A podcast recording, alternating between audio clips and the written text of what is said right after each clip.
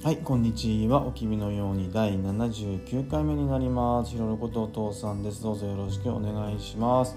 お君のようにというポッドキャストは娘が大きくなった時にこのポッドキャストを聞いてくれたら嬉しいなと思いひろろことお父さんの話したいことを音声で日記のように残している番組になります。はい、えー、今日2022年9月の26日ですね。もうね本当毎回言ってますけど早いもんで9月の下旬ですね。もうね涼しいっていうかちょっと肌寒いですよね。ただまだね半袖でお父さんとかね、あのー、出勤してますし若ちゃんもね半袖ですよね。でもこの前初めて長袖1回着たかなと思います。で今日はねあの月曜日なのでお母さんが赤ちゃんを迎えに行くのでお父さんは今日の、えー、ご飯と明日のご飯を今作っていました。今日はねあの鮭の秋鮭のしめじのとかとね一緒に醤油バター焼きにしました。で明日の分はね鶏手羽の、あのー、さつまいもとねあの煮てみました。なんかいつもね作ってると醤油砂糖さお酒みりんっていうね。うん。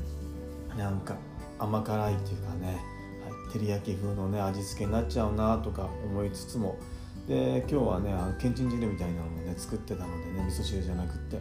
はい。醤油とそれもねあのー、みりんと酒と塩だしってね。なんか同じような味付けにどうしてもなっちゃうなとか思うんだけどもはい。そこは能登さんのレパートリーの少なさなのかなと思いつつもはい。月カード一応ねご飯をね作ったので今こうやって話しています。でもうそろそろお母ちゃんお母さんとね帰ってくるかなと思います。ですねあの今日はですねあのこの「君のように」っていうポッドキャストですねあの9月の17日でね2年目になったんですね。そのことをちょっと話してみようかなと思います。ねあの本当2年目になったんですね。と皆さんどうもありがとうございます。でね1年間で77回の配信ができましたね。はい。で樋口清則さんねあのもうあのねはい。樋口さんがあのどういう人っていうのはちょっと説明しは割愛しますけど、まあ、樋口清則さんがねあの誰でも自分の意見をねアウトビットアウトプットしてみるっていうねあの音声コンテンツでそう思うクッキーだっていうね今今こそ立ち上がれっていう吉田松陰の言葉ですよね。その回をねあのお父さん2021年の4月か5月に聞いたんですかね。はい。それを聞いてあのはい。その気になってねポッドキャストやってみようかなってでねツイッターを始めてまあ、6月7月頃ですかね。でねすぐ周さんにフォローをしていただいてなんかねそそれがやっぱりかなりの大きなきっかけでしたね。あ俺もやってもいいのかなってね背中を押されて。そしたらねすぐにまたモーさんにねフォローされて。お俺もやってみるか。ちょっと調子にお父さんも乗りまして。あのー、まあ議事のね完全人間ランドスポンサーとかをね通してあのしょうまさんのね父のたわごとだったり月のセラビさんのねあの月のセラビの宇宙で一番小さなニュースをね知ってねあのこの「おきびのように」というポッドキャストが生まれて配信をしてあのいろいろな方と知り合ってねあの樋口塾にもねあの入塾させていただいてねあの今日までというね2年目になったっていう感じですね。あとはね対談もね中ちゃんに教えてもさせてもらったりね本当にあの皆さんありがとうございました。でねお父さんがここまであのー、なんだろう2年目になれた大きな要因っていうかねあれは、まあ、樋口さんがねあのクオリティはね上げなくてもいいからとにかくあの続けてみるっていうね、はい、とにかく継続するっていうねその言葉にね本当どれほど救われたかな。はい、思いますね。お父さんあの本来あの結構凝り性で何でしょう何か始める時はね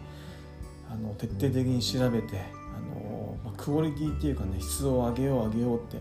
結構ねあのする方だと思うんですけどもこのポッドキャストに関してはね本当もうまず編集っていうんですかね編集のノウハウもまあ持ってないからこそやらないんでしょうけどもあのはいそういうのもねもうそういうのはもうこだわるのやめようと。あとマイクですよね。マイクもねどんなマイクがねいいんですよとかね分かればもしかしたらねあの使ってたかもしれないんですけども今もうねマイクっていうか使わないっていうかねあの iPhone でね iPhone の前で話してるっていうねまあそれはもうそれでいいやっていうねアンカーで撮ってすぐ配信するっていうねぱりその手軽さですかね。手軽さがあったからこそお父さん続けられたのかなと、ね、さっきも話しましたけどもお父さんやっぱり凝り性なので、ね、一回こ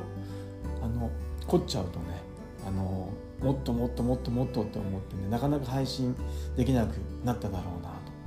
と。ねほんと樋口さんがねクオリティじゃなくってとにかく続けてみるんだってそれは周さんもねよく言ってましたがねその言葉にどれだけ救われたかってね思いますね。はい。であとはですねあのこのポッドキャストを始めたことであの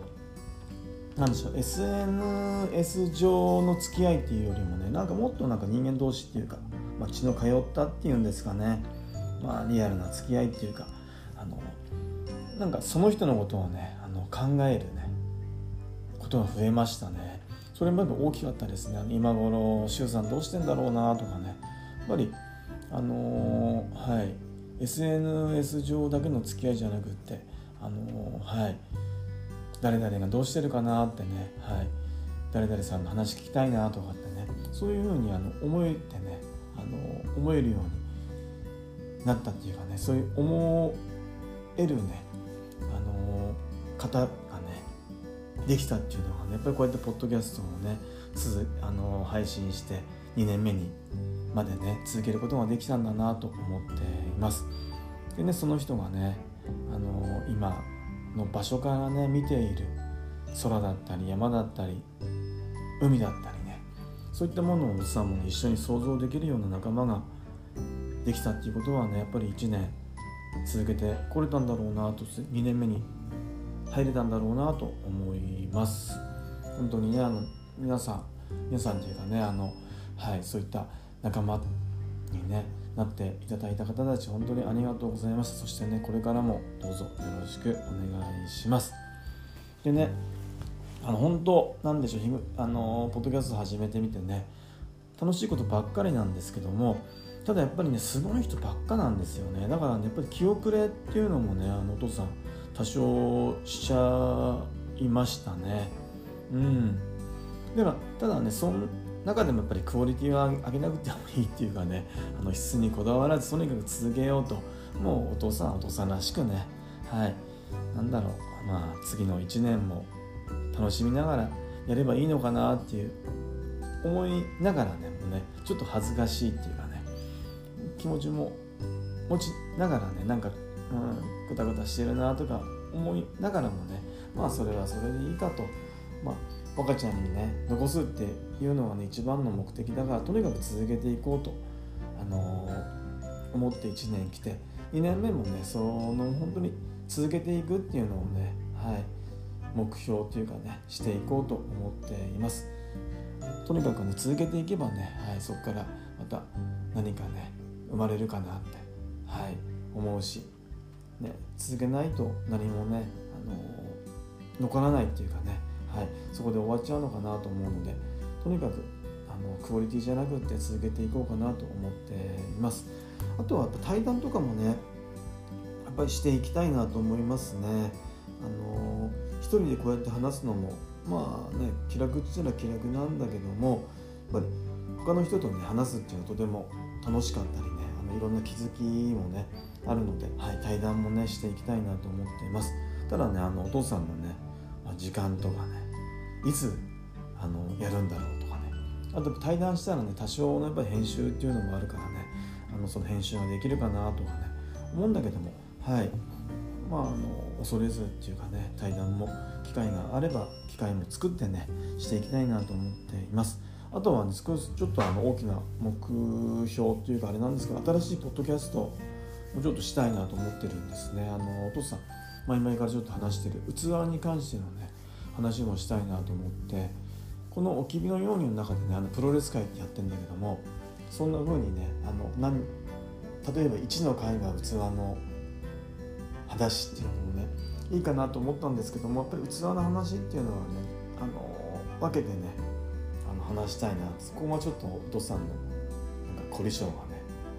出ちゃってなかなか始められないのかなと思うんですけども。はい。あの新しい器のね器ラジオっていうポッドキャストをねやりたいなと思ってますね。このそれはこの1年の目標にもなります。まだ全然準備できてないんですけどね。あこの2年目もねあのとにかく続けていくことそしてね器の新しいポッドキャストがね始められたらねなんか、は